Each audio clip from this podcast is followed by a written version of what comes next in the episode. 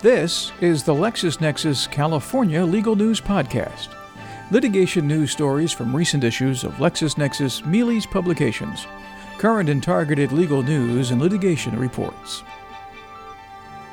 LexisNexis Podcasts, voted top legal oriented podcast in the 2008 ABA Journal Blog 100, the annual readers survey of the best websites for lawyers, as chosen by the editors of the ABA Journal.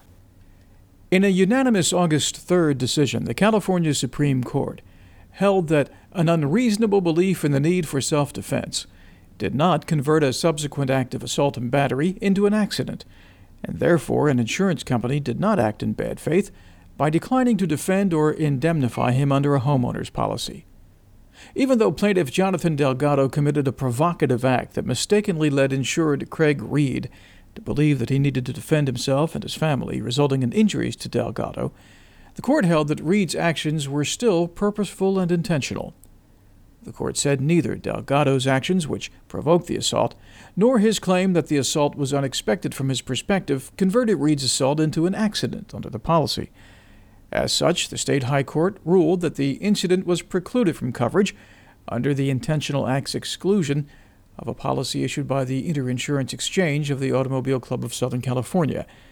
The Supreme Court reversed a ruling by the Second District Court of Appeal that had in turn reversed Los Angeles County Superior Court's ruling.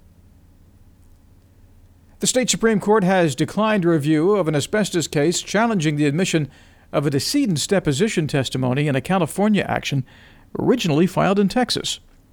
The defendant had alleged the plaintiffs filed in Texas to take advantage of its differing summary judgment and deposition standards, a practice the trial judge referred to as a game. Helen and John Washington sued a number of companies in Texas, alleging their conduct caused John Washington's asbestos exposure and subsequent mesothelioma. They claim he was exposed to asbestos-containing gaskets during the time he was employed in boiler rooms at a Harbor City, California high school. After John Washington's deposition was taken, the Washingtons dismissed the Texas action and filed in Los Angeles County Superior Court. Defendant Crane Co. moved for summary judgment and to exclude Washington's deposition testimony. In April, a Superior Court judge reluctantly denied Crane Co.'s motion. However, Judge Aurelio Munoz said, quote, this court does not have the authority to summarily prohibit the use of otherwise admissible testimony even if the court does not approve of the games, and they are games, that are being played, end quote. Judge Munoz criticized the taking of deposition in Texas and then refiling in California as an intentional move. For LexisNexis Legal News, I'm Mealey's Asbestos Litigation Report Editor Brian Redding. A federal judge has found an ERISA governed disability insurer that terminated benefits to a claimant with carpal tunnel syndrome and other ailments abused its discretion. The judge found there was no new evidence that supported the insurer's decision to deny benefits after 10 years. Janice Taylor worked as a phlebotomist for SmithKline Beecham Corporation and was insured under the company's self funded group disability plan. Taylor began receiving long term disability benefits in July 1996 due to carpal metacarpal instability of her left hand. In 1998, plan administrator Unum Provident asked for updated medical records and conducted an employability analysis, finding that Taylor was capable of working in 11 other occupations. Unum Provident terminated Taylor's benefits in 2002, but reinstated them after Taylor appealed based on added restrictions from her doctors. In 2004, Hartford took over as plan administrator and terminated Taylor's benefits. Taylor sued the plan in the Central District of California, which found Taylor's condition had worsened over time and that her problems were not limited to hand mobility. The court noted it looked as if the plan terminated benefits based more on Taylor's failure to submit recent medical evaluations as to her limitations, but it never clearly notified her of its underlying reason for the benefit denial. The court considered such a failure to communicate to be another significant procedural irregularity. At a mid July press conference, Attorney General Edmund Brown Jr. announced the filing of a lawsuit in state court against mortgage loan modification company Statewide Financial Group Incorporated and its subsidiaries and certain of its employees for alleged violations of California business laws. Brown alleges the companies engaged in a scheme to, quote, swindle distressed homeowners by enticing them to engage the defendants to negotiate loan modifications from the homeowners' respective lenders. Brown says, quote, defendants falsely represented both their success rate in negotiating loan modifications for customers and the type of loan modification they could secure for homeowners, including lower fixed interest rates, principal reductions, lower monthly payments, and forgiveness of arrears. Defendants market their services to homeowners who are in financial distress and in danger of losing their homes to foreclosure. Unquote. Meanwhile, Brown alleges RMR Group loss mitigation, claiming to be a foreclosure rescue firm, charges those at risk of losing their homes upfront fees in the thousands of dollars, while failing to provide any meaningful assistance. A former National Collegiate Athletic Association Division I men's basketball player filed a class action complaint July 21st against the NCAA on behalf of former Division I men's basketball and football players, alleging the NCAA violated federal antitrust laws by illegally conspiring to limit the athletes' compensation for the use of their images after they finished competing in college athletics. Edward O'Bannon brought the action in the Northern District of California against the NCAA and Collegiate Licensing Company, alleging the NCAA's conduct is blatantly anti competitive and exclusionary because it totally wipes out the future ownership interests of former student athletes in their own images. He says the NCAA requires student athletes to sign forms each year, requiring them to relinquish all rights to the commercial use of their images in perpetuity. O'Bannon claims, quote, the NCAA's forms, in fact, do not in any way grant licenses in perpetuity, or even ones extending beyond the conclusion of any student athlete's collegiate athletics career.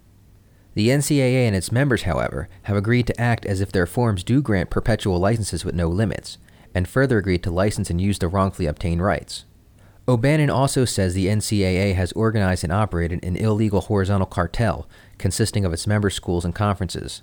He says it has collectively and illegally conspired to limit and depress the compensation of former student athletes for continued use of their images to zero. For LexisNexis Legal News, I'm Mike Butler.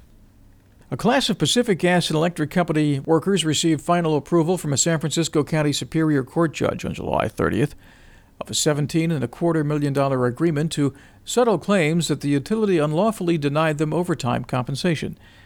Judge John K. Stewart approved an agreement that will provide a class of close to 700 workers back pay and will entitle them to overtime pay should they earn it going forward. The lawsuit was filed in March 2000, alleging PGE workers were improperly classified as exempt from overtime, were unlawfully denied overtime compensation, and were paid a salary rather than on an hourly basis. The Ninth Circuit U.S. Court of Appeals July 30th denied an India based technology company's motion to compel arbitration in India of a class action lawsuit accusing the company of numerous labor law violations. The panel affirmed the Northern District of California order denying Tata America International Corporation's motion to compel arbitration and dismiss a nationwide class action against the company. The action accused the company of forcing its employees to sign over federal and state tax refund checks.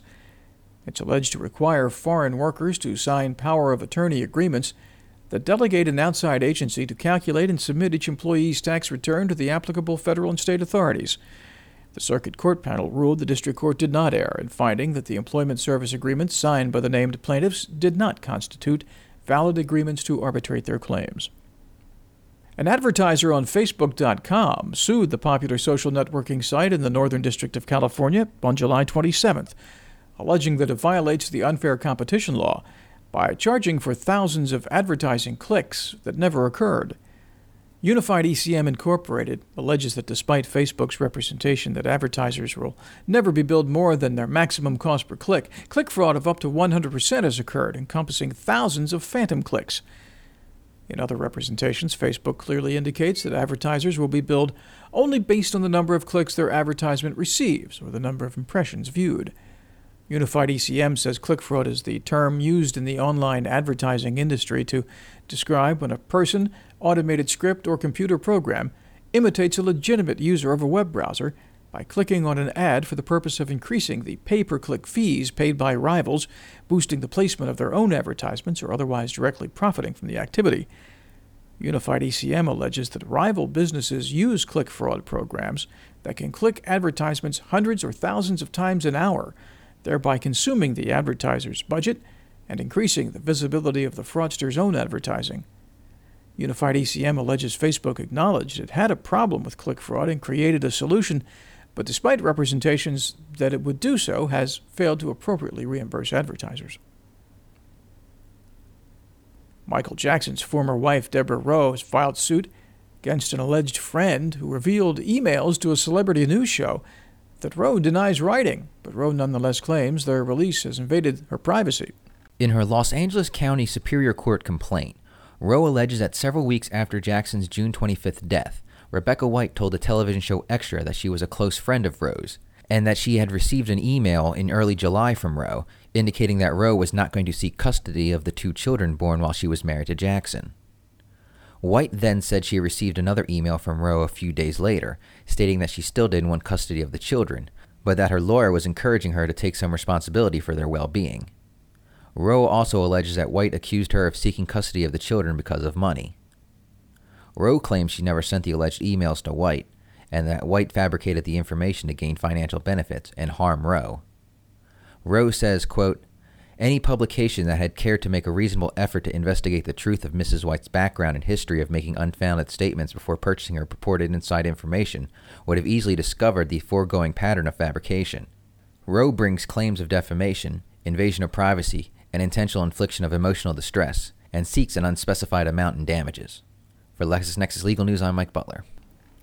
For more details on these and other California cases, visit www.lexisnexis.com forward slash Mealey's or totallitigator.com. LexisNexis Legal News California is written by the editors of Mealy Publications, current and targeted legal news and litigation reports. The LexisNexis California Legal News Podcast, copyright 2009 by LexisNexis, a division of Reed Elsevier Incorporated. LexisNexis, Total Practice Solutions. I'm Steve Bursler. Thanks for listening.